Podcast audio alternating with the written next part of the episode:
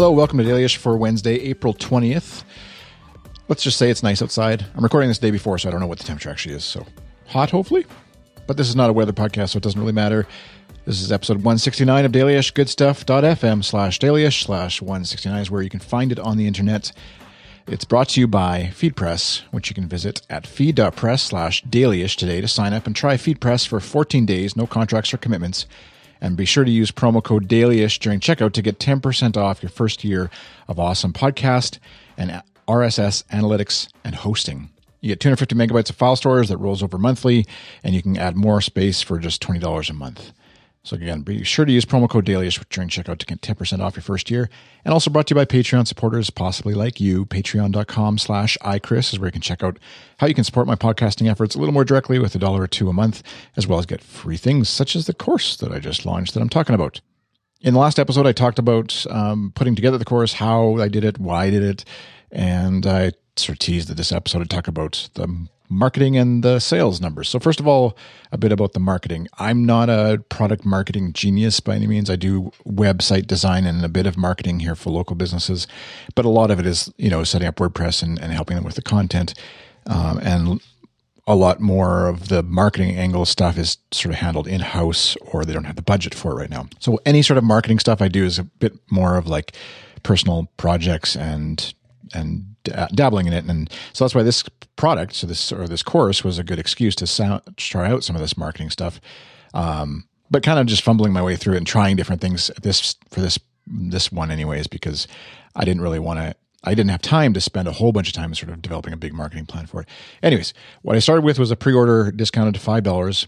Posted a link to that on Product Hunt. This is once it's already on Gumroad. Posted a link to it on Product Hunt, personal Facebook link, and Twitter posts about it. Um, the first pre-order came uh, one day later, so it you know was up there for a day from someone I don't know. Uh, I don't think I know him. Thanks, Brian. If you're out there, I talked about it on a Dailyish episode. I post about it on my personal blog. Uh, a person who pre-ordered it tweeted about it. Thanks at SSIEG. Product Hunt then for some reason i don't know how this happens or if this happens often or just happened to be you know perfect storm product hunt themselves tweeted out a link to it um, from their twitter account which i think is around 100000 followers it was featured on another app or service called LaunchLister, um, which seems newer, but anyways. And at that point, according to Gumroad, I had uh, 947 views, seven pre-orders for a total of $35. Skipping around a bit, the last day before it launched, uh, Product Hunt featured it again in a Medium article about nine tools and resources that will turn you into a Snapchat pro. So this is before it's actually launched.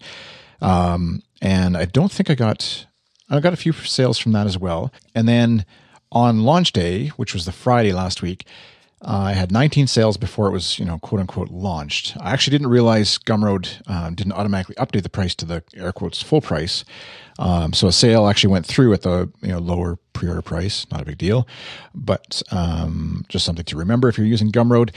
Ironically, tweets with links to Gumroad got blocked by Twitter on actually the day before the launch and then on the day of the launch. So that was kind of fun to realize I couldn't actually link to it on my number one sort of platform that I have right now, uh, with I think 1,600 or so followers. Um, and so I post about a launch day on, a, on my Snapchat story.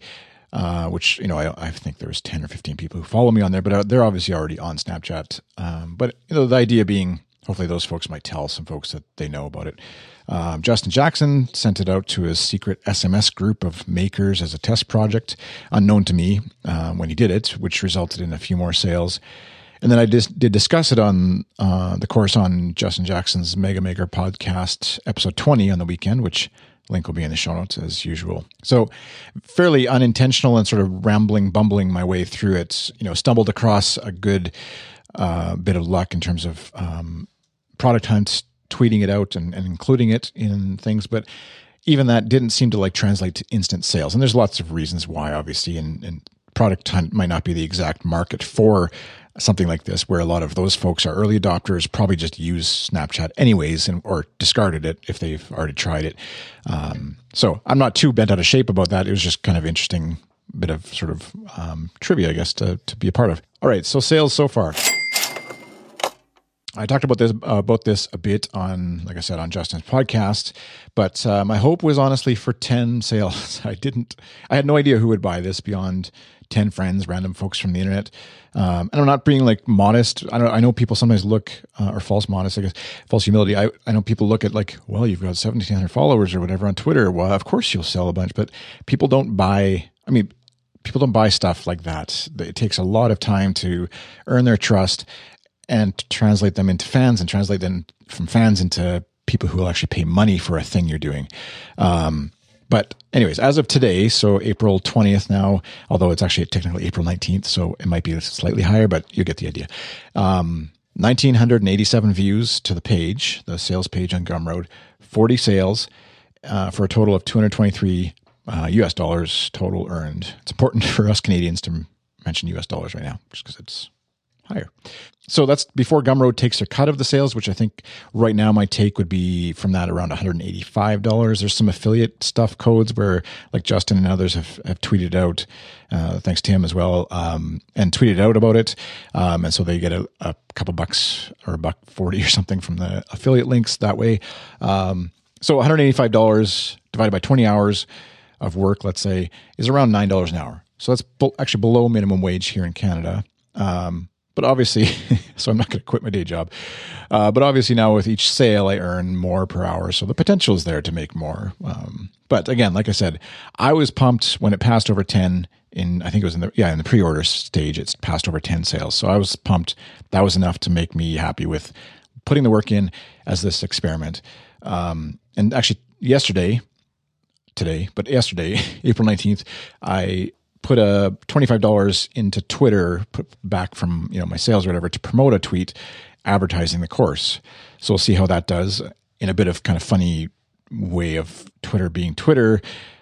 I got two replies from people locally here in Saskatchewan where I live who are kind of mocking and outright saying I was an idiot for doing this course thing, or else they're mocking the idea of, of advertising on Twitter. I'm not totally sure. And anyways, but we'll see. I'll talk about that in the future. Talk about the advertising on Twitter, promotion on Twitter, just to see because it seems like you know if it's of course it sells for seven bucks and you can pay a buck or two a click. Well, you know you're you're out ahead. I also plan to do targeting some Facebook ads as well, and just to see how well that performs for this kind of things. I feel like Facebook is probably a bit more of a better platform for this, just because Twitter tends to be filled with a lot of earlier adopters, people who are willing to just try it or Google why they would use it or whatever.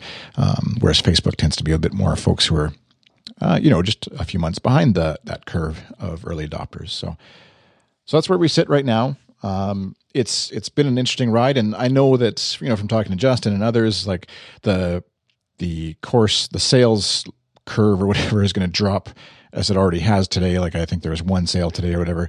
It's not going to keep. It doesn't. It's not something that's going to maintain that level, especially if I don't, you know, continue to promote it and talk about it and and stuff like that. Because it's there's only one time it can get featured on on Product Hunt, let's say, or or whatever. Um, and so that's you know just the reality of this this thing. So either you sort of jump on the treadmill and keep producing more courses and more and more and more, um, or you you continue to tweet about it and promote the one you have, or you go back to making helping folks with their website issues and stuff, which you know makes more money uh, quicker, I guess, in a sense. Um, but it's been an, a really fun experiment, and like I said, I will definitely do another one. I'm sort of sorting out what it might be. The big one on the horizon is doing some sort of podcasting course that I'd like. I've always wanted to do, but really been hesitant to be involved with, um, just because it would be such a big thing I would have to do. But um, yeah, so it's trying to figure out what might I might tackle next that would be in the sort of one step above a Snapchat tutorial course. So if you've got a suggestion, I'd love to hear it. Chris at goodstuff.fm. Or maybe you have a question about the project, the product, the course, the process, suggestion for something I should have done. Um, if you're going to say mean stuff, I'm just going to trash it, so don't don't bother. Um, but I do invite constructive criticism, that's for sure. Um, and uh, I'd love to hear it. So tweet me, iChris on Twitter. Chris at goodstuff.fm is my email address. And uh, thanks for listening. See you next time. Bye.